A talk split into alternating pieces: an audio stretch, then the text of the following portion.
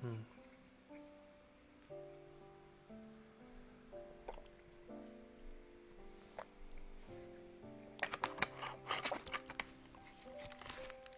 Hi, hello. How are you doing today? Um, I was about to say it's Monday, but it's not. It's Tuesday. um, that just shows where I am this week. I'm kind of lost in the middle, kind of like in the muddle of what the week has been so far. But, you know, how have you been? You know, things going okay? Looking forward to Christmas or not? You know, that may be the case.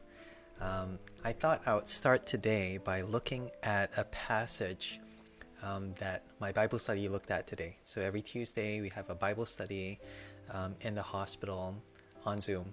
And today we looked at a really, really short passage, um, but I think a really encouraging passage. So I thought we'll start by looking at that together. So here I have my Bible over here. So if I zoom in on that, you should be able to see Luke chapter 13 and verse 18.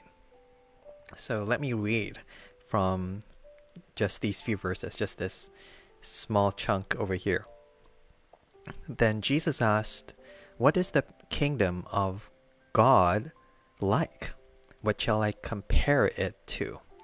It is like a mustard seed, which a man took and planted in his garden. It grew and became a tree, and the birds of the air perched in its branches. Again, he asked, What shall I compare the kingdom of God to?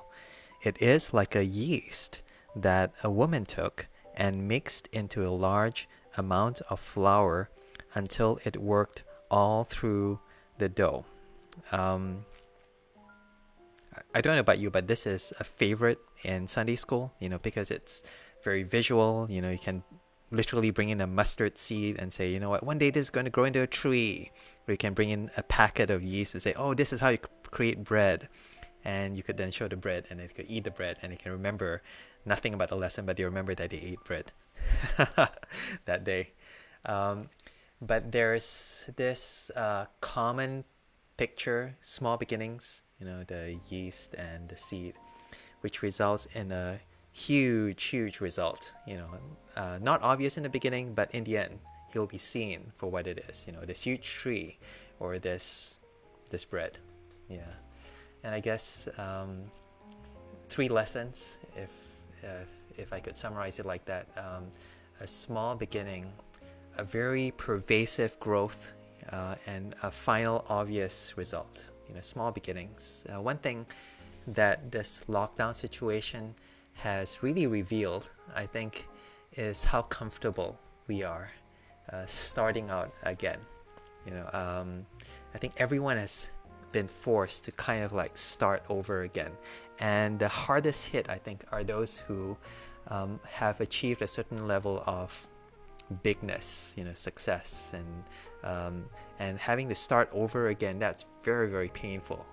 Um, but um, I was just watching this documentary, uh, this from Singapore. It's uh, Channel News Asia about uh, new kinds of businesses, especially food businesses, and some have thrived uh, and those that thrived are not necessarily the big ones, but but actually those which have reinvented themselves, who started again, and oftentimes it's those who have been retrenched, who've changed jobs, and started a small food business that just went viral throughout lockdown. Now, this wasn't common, but what was common amongst those very few, and I must emphasize very few, only not not not not a very common thing, but some of them, those who did manage to surprisingly grow through that period, was that they started small, they had to reinvent the wheel, and then word got around and somehow, somehow, they, they couldn't explain it themselves, but somehow they grew successful. And it was, I think it's similar to this kind of picture that we have here in Luke chapter 13. You know, Jesus picks something that is unsuspectingly small and says, that's the kingdom of God. You know, if he started with the tree, he started with the bread, you know, obviously, you know, that would make sense. But he says, think of the smallest, most unsuspecting thing. That is the kingdom of God. And yes, there is a growth to come, but don't miss that beginning, that humble, small beginning. And it may be that where we are right now uh, might not be where we want to be, that might be where God wants us to start with, start over again, and to start, especially with people. Um, small means you get to know everyone. Small means you don't ignore anyone. Uh, small means you yourself, you, you are integral to that process of growth. So that's the first point. The secondly, second point is that it grows. So um, so the mustard seed it grew, and also the yeast it worked through the entire entire dough, entire flour, and before it got to this tree, it's talking about um, I think the expansion of the gospel. is talking about the church maybe. It's talking about the kingdom of God, how God's rule and influence. God is the original influencer, uh, grew amongst people's lives, and um, I think it's not to discount then this time when there is lockdown. You know, when every everyone seems to say, you know, nothing can happen. That you know, why can't God use times like these to grow His gospel and to grow His the knowledge of Him? I think He does. I, I think He does, and um, it's just whether we have confidence that that will happen, or as I suspect some of us are thinking, we will wait. we will wait until lockdown ends. We'll wait until things get back to the way it was before we then start evangelizing again, before we start talking to people about Jesus again. And I wonder, you know, if Jesus would say to us, you know, this is the time and this is the manner in which the gospel will grow. You know, there is this growth from this small beginnings. But in the end, in the end, there will be a, an obvious change. It grew and became a tree. Verse uh, verse 19, you know, uh, verse 21, the yeast makes it a large amount and they work through the entire dough, the entire batch. And so um, the tree one is interesting because it then the birds come and they perch in their branches, so it becomes a home it, it becomes uh, this nesting place. It actually says there. Um, I think this this might be a reference to um, let's see Daniel. I think Daniel. Uh, if I can find Daniel. Oh, there. Daniel. Daniel chapter four. Um, yep. Here, uh, the tree you saw, which was large and strong, which its top touching the sky you know, pro- providing food for all, giving shelter to the field, having a nesting place. You know, you working out that tree. So it's again a picture of the nations coming to find refuge in this tree. Except, of course, when Daniel spoke to Belteshazzar, this tree gets chopped down in the end. so the opposite picture is actually one of judgment to come. But here in Luke chapter 13, this tree appears at the end and becomes also a nesting place for all the birds of the air. And it's talking about how uh, maybe it's not just us growing, but us growing to the point such that we can then bring in others into God's kingdom.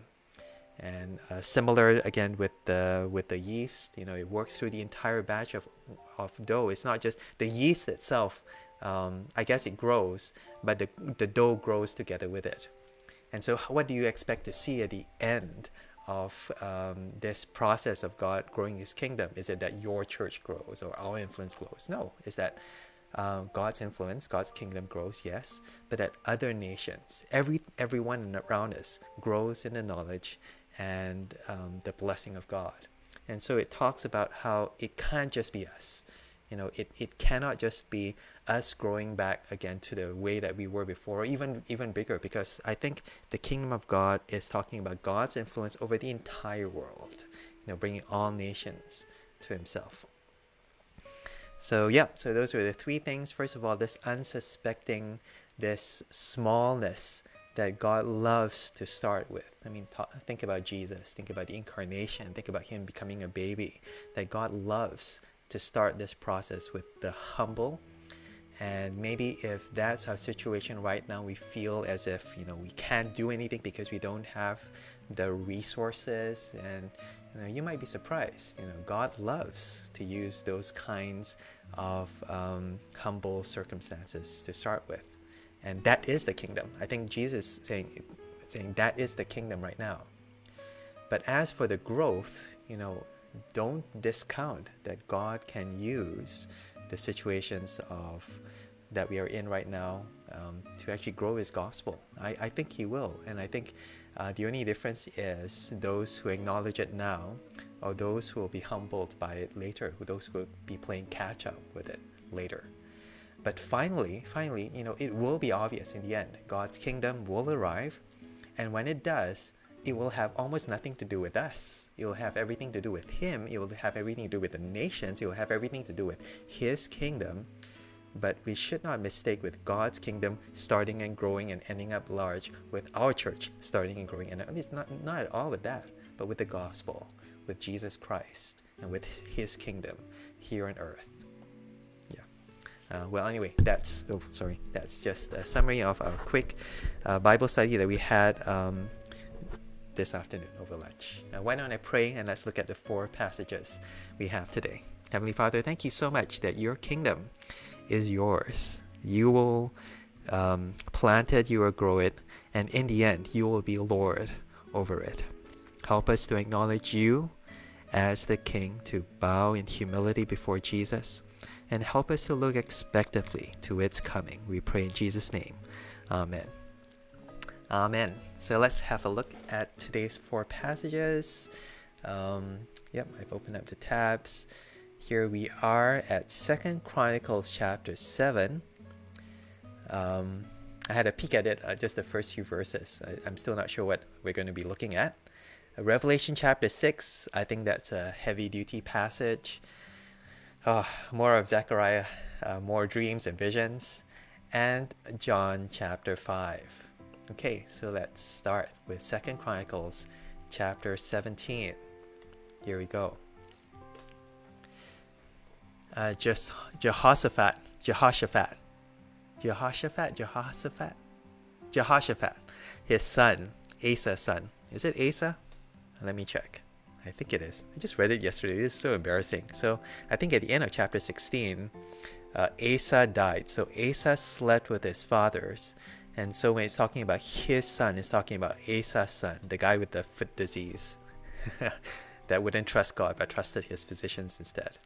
So Jehoshaphat, his son, reigned in his place and strengthened himself against Israel. He placed forces in all the fortified cities of Judah and set garrisons in the land of Judah and in the cities of Ephraim, which Asa his father had taken. There you go. Asa is his dad.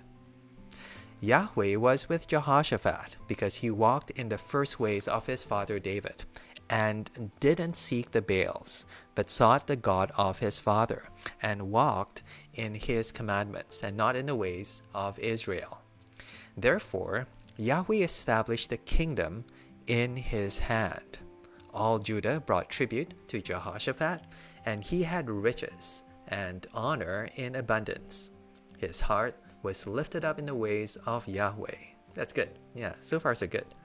Furthermore, he took away the high places and the Asherah poles out of Judah. Also, in the third year of his reign, he sent his princes, even Ben Hail, Obadiah, Zechariah, Nathaniel, and Micaiah, to teach in the cities of Judah, and with them the Levites, even Shemaiah, Nethaniah, Zebediah, Asahel, Shemiramoth, Jehonathan, Adonijah, Tobijah, and Tobadonijah, the Levites, and with them Elishama and Jehoram, the priests. They taught in Judah, having the book of Yahweh's law with them. Sorry about the creaky table. Yeah. They went about throughout all the cities of Judah and taught among the people. The fear of Yahweh fell on all the kingdoms of the lands that were around Judah, so that they made no war against Jehoshaphat. Some of the Philistines brought Jehoshaphat presents and silver for tribute. The Arabians also brought him flocks, 7,000, uh, 700 rams, and 7,700 male goats. Jehoshaphat grew great exceedingly, and he built fortresses and store cities in Judah he had many works in the cities of Judah and men of war, mighty men of valor in Jerusalem. This was the numbering of them according to their fathers' houses. From Judah, the captains of thousands, Adnah the captain, and with him three hundred thousand mighty men of valor, and next to him Jehohanan, the captain, and with him 280,000. And next to him Amasiah, the son of Zichri, who, who willingly offered himself to Yahweh, and with him 200,000 mighty men of valor. From Benjamin, Eliada, a mighty man of valor, and with him 200,000 armed with bow and shield, and next to him Jehozabad, and with him 180,000 ready and prepared for war. These were those who waited on the king, in addition to those whom the king put in the fortified cities throughout all Judah. Now, so far so good. Very successful guy. Um, son of Asa, uh, who started out really well, didn't end so well, but he is, for what it's worth, starting out well. Because verse 3 Yahweh was with Jehoshaphat because he walked in the ways of his father David, didn't seek the Baals. And as a result of that, all these blessings, all these followings, all this peace came upon his reign. Um, yeah, so come back tomorrow and see how he does at the end. Yeah. So let's move on to Revelation chapter 6. And this is John's account. John says, I saw that the Lamb opened one of the seven seals, and I heard one of the four living creatures saying, as with a voice of thunder, Come and see. Then a white horse appeared, and he who sat on it had a bow. A crown was given to him, and he came out conquering and to conquer.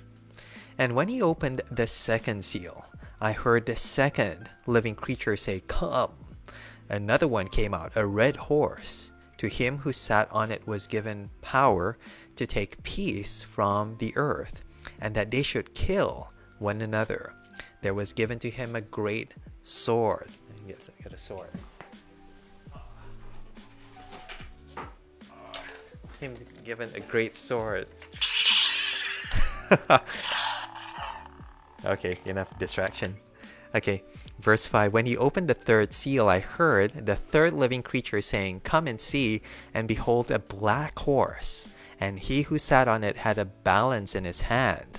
I heard a voice in the middle of the four living creatures saying, A choenix of wheat for a denarius, and three choenix of barley for a denarius. Don't damage the oil and the wine. When he opened the fourth seal, I heard the fourth living creature say, Come and see. And behold, a pale horse, and the name of he who sat on it was Death. Hades for, followed with him. Authority over one fourth of the earth to kill with the sword, with famine, with death, and with by the wild animals of the earth was given to him. When he opened the fifth seal, I saw underneath the altar the souls of those who had been killed for the word of God and for the testimony of the Lamb which they had. They cried with a loud voice, saying, How long, Master, the holy and true, until you judge and avenge our blood on those who dwell on the earth? A long white robe was given to each of them.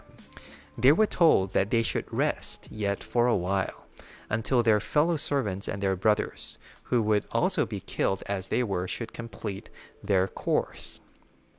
I saw when he opened the sixth seal, and there was a great earthquake. The sun became black as sackcloth made of hair, and the whole moon became as blood.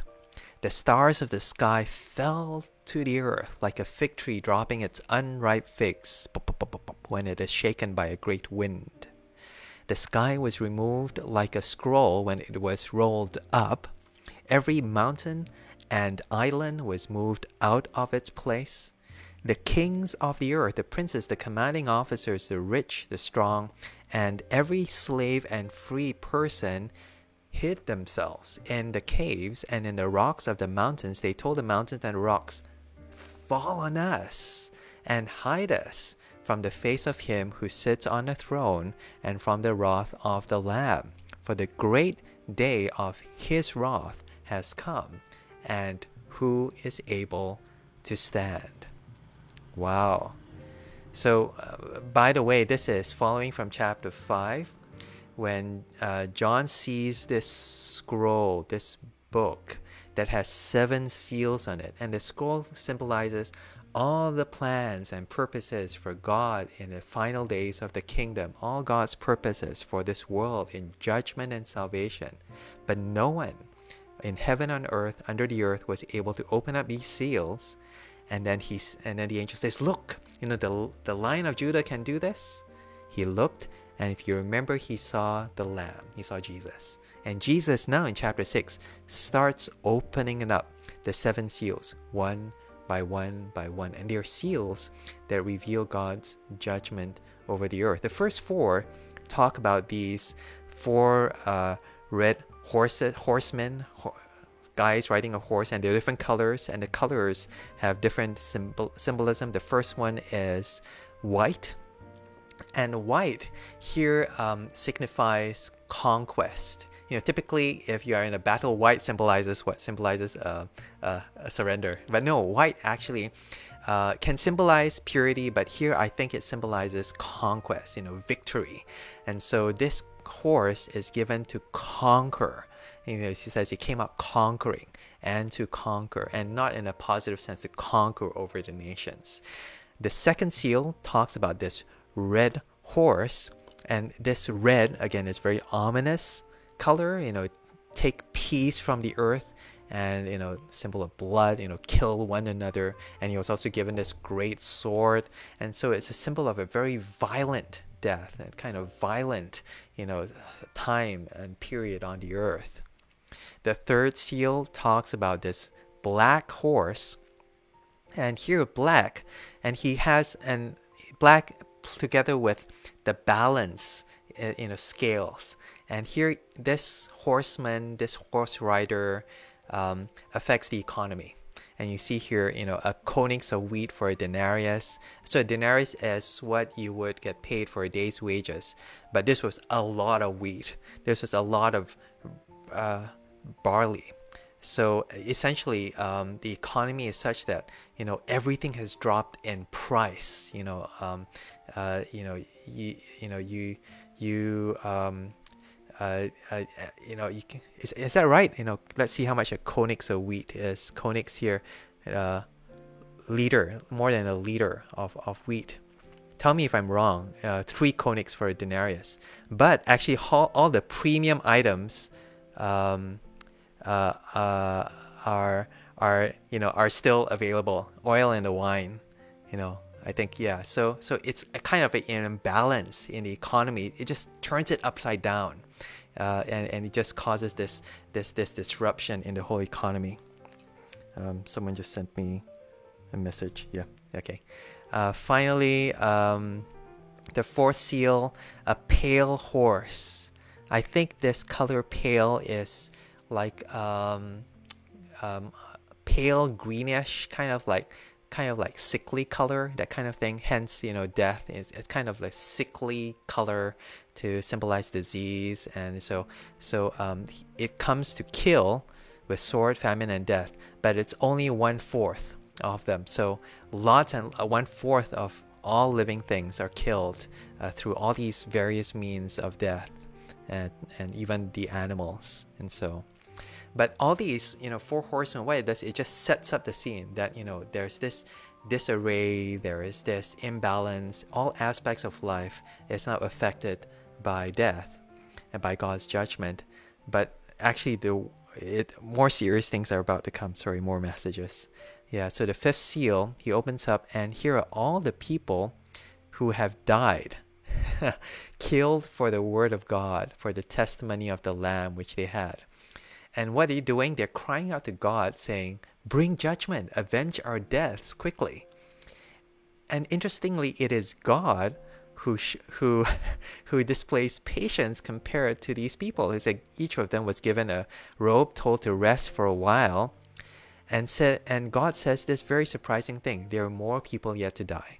You know, the number of their brothers who will be killed should complete their course. And it's talking about how until God's kingdom comes, many um, believers, many of those who speak the word of God, will pay for this gospel with their lives.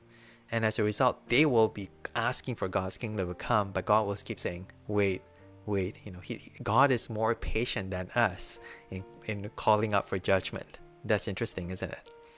Finally, the sixth seal. Um, here, uh, and you see all kinds of kind of like end of the world scenarios. You know, stars fall to the ground. You know, the sky is rolled up. It's essentially, if you look at it together, it's a reversal of creation.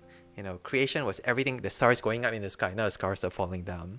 You know, the sky was initially set up to separate the waters, but no, the sky is rolled up. And so if you compare this with Genesis chapter 1, it's like, it's like playing the tape recorder back and reversing all the elements of creation.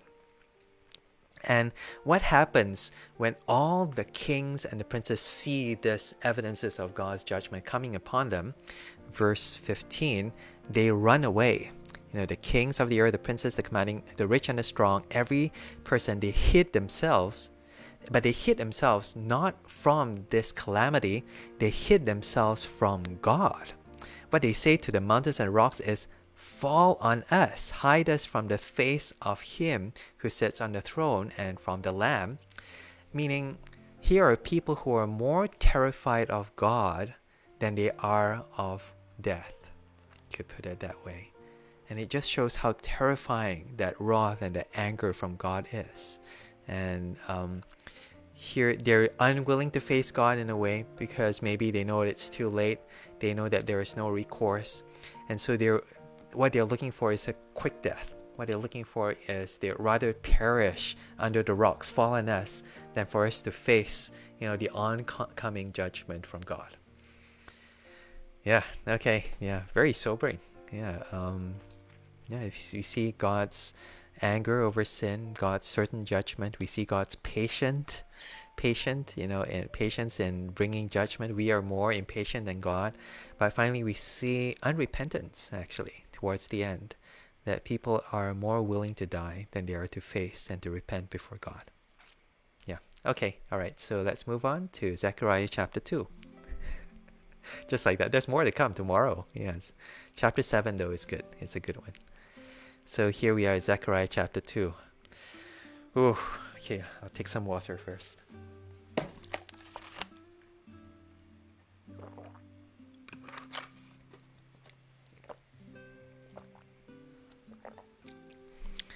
Yeah. Actually, no. Actually, let me go back. I, I think I, I made a mistake about the the flour and the barley. I think what it says is the prices have gone up. Sorry, it's not that they've gone down. So you have to pay a full a full day's wage for each of these essentials. So the wheat and the barley. Imagine paying your full day's wage for a McDonald's sandwich. So, uh, but if you wanted to buy an iPhone, you could still buy the iPhone. Yeah, I think that that's what it's saying. So all so there's an imbalance whereby the bare essentials cost you an arm and a leg, but actually if you wanted you know the non-essentials the luxuries you could still pay for that and so that's the imbalance sorry about that sorry I, uh, that that's what happens when you don't prepare like me okay um uh, this is one of those times when I wish you know that I wasn't doing this live and you know could kind of like edit this out. So embarrassing. Ah. Yeah. I hope no one's watching. Is there anyone watching this? Yay. No one's watching this. So it's okay. Don't don't don't watch this. This is not an episode to watch. Okay, all right, uh, let's see then. Um, Zechariah chapter 2. I lifted up my eyes and saw and behold a man, man with a measuring line in his hand. Then I asked, Where are you going? He said to me, To measure Jerusalem, to see what is its width and what is its length. Behold, the angel who talked with me went out, and another angel went out to meet him, and said to him, Run Speak to this young man, saying, Jerusalem will be inhabited as villages without walls, because of the multitude of men and livestock in it. For I, says Yahweh, will be to her a wall of fire around it, and I will be the glory in the middle of her. Come, come, flee from the land of the north, says Yahweh, for I have spread you abroad as the four winds of the sky, says Yahweh. Come, Zion Escape, you who dwell in, with the daughter of Babylon. For Yahweh of armies says, For honor he has sent me to the nations which plunder you. For he who touches you touches the apple of his eye. For behold, I will shake my hand over them, and they will be a plunder to those who serve them. And you will know that Yahweh of armies has sent me. Sing and rejoice, daughter of Zion, for behold, I come, and I will dwell within you, says Yahweh. Many nations shall join themselves to Yahweh in that day, and shall be my people, and I will dwell among you, and you shall know that Yahweh of armies has sent me to you. Yahweh will inherit Judah as his portion in the Holy Land, and will again choose Jerusalem. Be silent, all flesh, before Yahweh, for he has roused himself from his holy habitation. Oh, nice and short. Um, can't say I understand all of it. Uh, it begins with him seeing this guy holding a measuring line. It's like one of those measuring uh, tapes, and he's he's going to measure Jerusalem, and um, it's almost like an architect. You know, it's like a certainty that God will build an architect and raise up this city in the end. Uh, this is right after they, they return from the exile and you know they, they're wondering will God ever you know reinstate the kingdom? He says yeah you know this is certainty. He's giving that kind of guarantee. Um, but also um, God himself is going to live in this city. You know God will protect it as a wall of fire but he will be the glory in the middle of her. And so then he starts calling out all uh, all those who have been spread out from from Jerusalem to come back, to come back into the city, come back into the country. Um, yeah. Um, escape you who dwell in the daughter of Babylon, again reinforcing the end of the 70 years of exile prophesied by Jeremiah. And um, he's anticipating a reversal. Right now, all the foreign countries has you know, have, you know, are in power. You know, Jerusalem's the one in ruins. It's, going to be the other way around. You know, uh, all the nations will come and join themselves to God in that day. And uh, will be their people, will be his people. And they will dwell among you. And again, uh, similar to that picture that we saw in Luke chapter 13, how when God's kingdom comes, it's not just you and yourself and your buddies, but God will bring in the nations. And you'll be at the center of it. God will use you, but in order to bring in all nations to Himself. Um, yeah. And there's this inheritance language. You will inherit Judah as His portion in the land, and will again choose Ju- Judah. Yeah. Okay. And that wasn't too bad. Yeah. Maybe I was afraid for nothing. Well, there's more to come tomorrow. John chapter 5. After these things, there was a feast of the Jews, and Jesus went up to Jerusalem. Now, in Jerusalem, by the sheep gate, there is a pool, which is called in Hebrew Bethesda, having five porches. Five porches. Okay. In these lay a great multitude of those who were sick, blind, lame, or paralyzed, waiting for the moving of the water. For an angel went down at certain times into the pool and stirred up the water. Whoever stepped in first after the stirring of the water was healed of whatever disease he had. I don't think this verse is in the NIV. In the, um, yeah, I think I think this might be just in this translation, the World English Bible. But it's useful to know. Verse 5 A certain man was there who had been sick for 38 years. When Jesus saw him lying there and knew that he had been sick for a long time, he asked him, do you want to be made well? The sick man answered him, Sir, I have no one to put me into the pool when the water is stirred up. But while I'm coming, another steps in before me. Jesus said to him, Arise, take up your mat, and walk. Immediately the man was made well, and took up his mat and walked. Now it was the Sabbath on that day.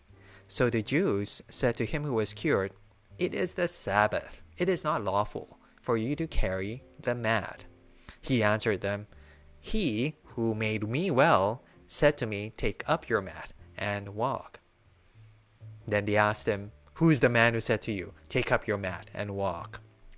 But he who was healed didn't know who he was, for Jesus had withdrawn, a crowd being in the place. Afterward, Jesus found him in the temple and said to him, Behold, you are made well. Sin no more, so that nothing worse happens to you. The man went away and told the Jews that it was Jesus who made him well. For this cause, the Jews persecuted Jesus and sought to kill him because he did these things on the Sabbath. But Jesus answered them, My Father is still working, and I am working too. For this cause, therefore, the Jews sought all the more to kill him, because he not only broke the Sabbath, but also called God his own Father, making himself equal with God. Jesus therefore answered them, Most certainly I tell you, the Son can do nothing of himself, but what he sees the Father doing. For whatever things he does, these the Son also does likewise. For the Father has affection for the Son and shows him all things that he himself does. He will show him greater works than these, that you may marvel.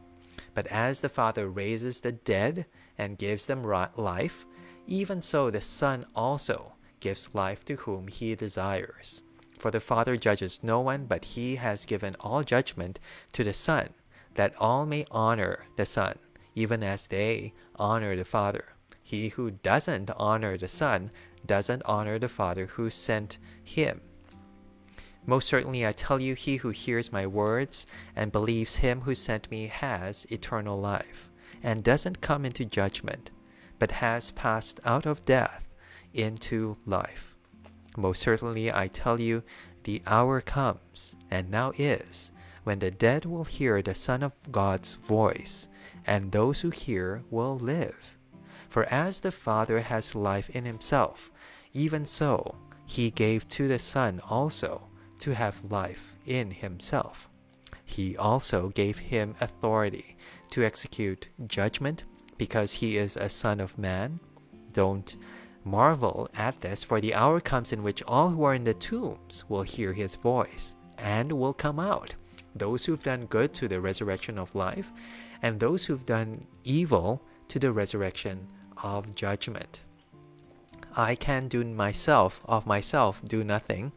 As I hear I judge, and my judgment is righteous, because I don't seek my own will, but the will of my Father who sent me. If I testify about myself, my witness is not valid. It is another who testifies about me. I know that the testimony which he testifies about me is true.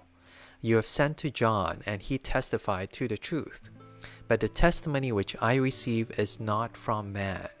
However, I say these things that you may be saved.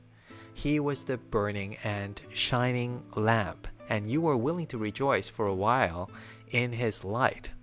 But the testimony which I have is greater than that of John. For the works which the Father gave me to accomplish, the very works that I do, testify about me, that the Father has sent me. The Father Himself who sent me has testified about me. You have neither heard His voice at any time nor seen His form. You don't have His word living in you because you don't believe Him whom He sent. You search the Scriptures because you think that in them you have eternal life, and these are they which testify about me. Yet you will not come to me that you may have life. I don't receive glory from men, but I know you, that you don't have God's love in yourselves. I have come in my Father's name, and you don't receive me. If another comes in his own name, you will receive him. How can you believe, who receive glory from one another and don't seek the glory that comes from the only God? Don't think that I will accuse you to the Father. There is one who accuses you even Moses, on whom you have set your hope. For if you believed Moses, you would believe me, for he wrote about me.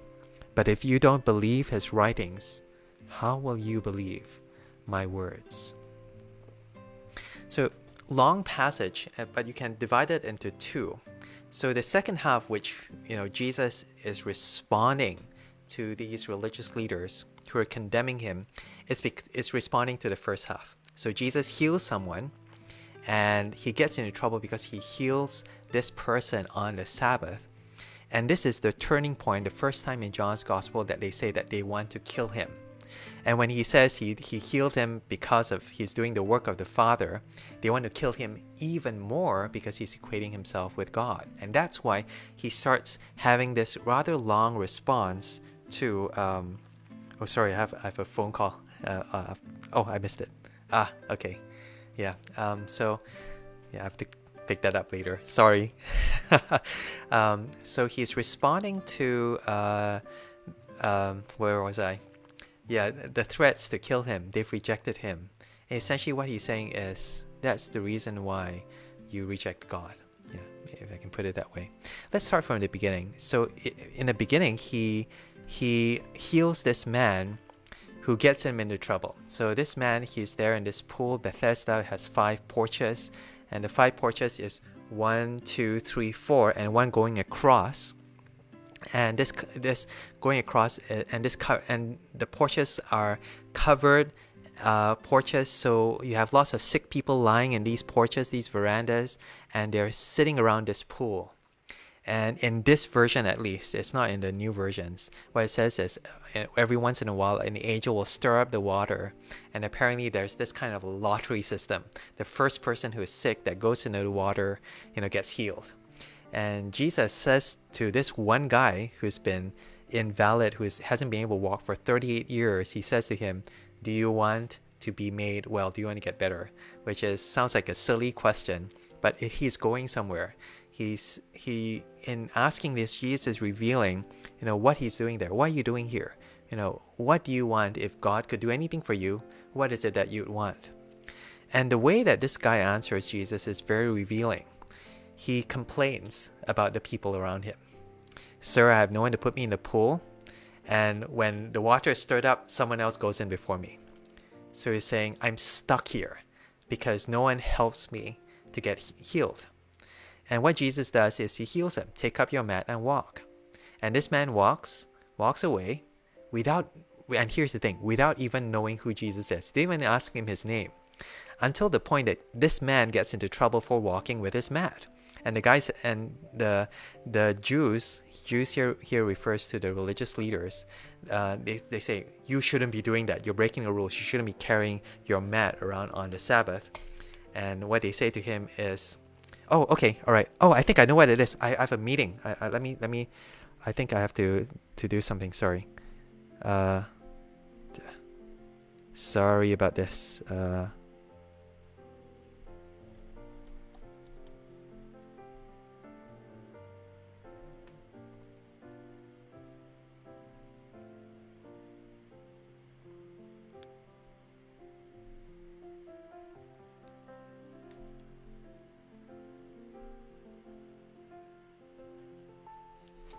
sorry, I have to stop this here. I have, I have, a meeting coming on. Thank you so much for joining me. Let, us pray and let's end. Thank you, Father, for this for this for this reading today. Um, I pray, Lord, that we will constantly look to Jesus and not turn away from Him. That we look to Him for what He offers us and not turn away for what we want to get and we don't get instead. Pray this in Jesus' name. Amen. Bye bye. Sorry.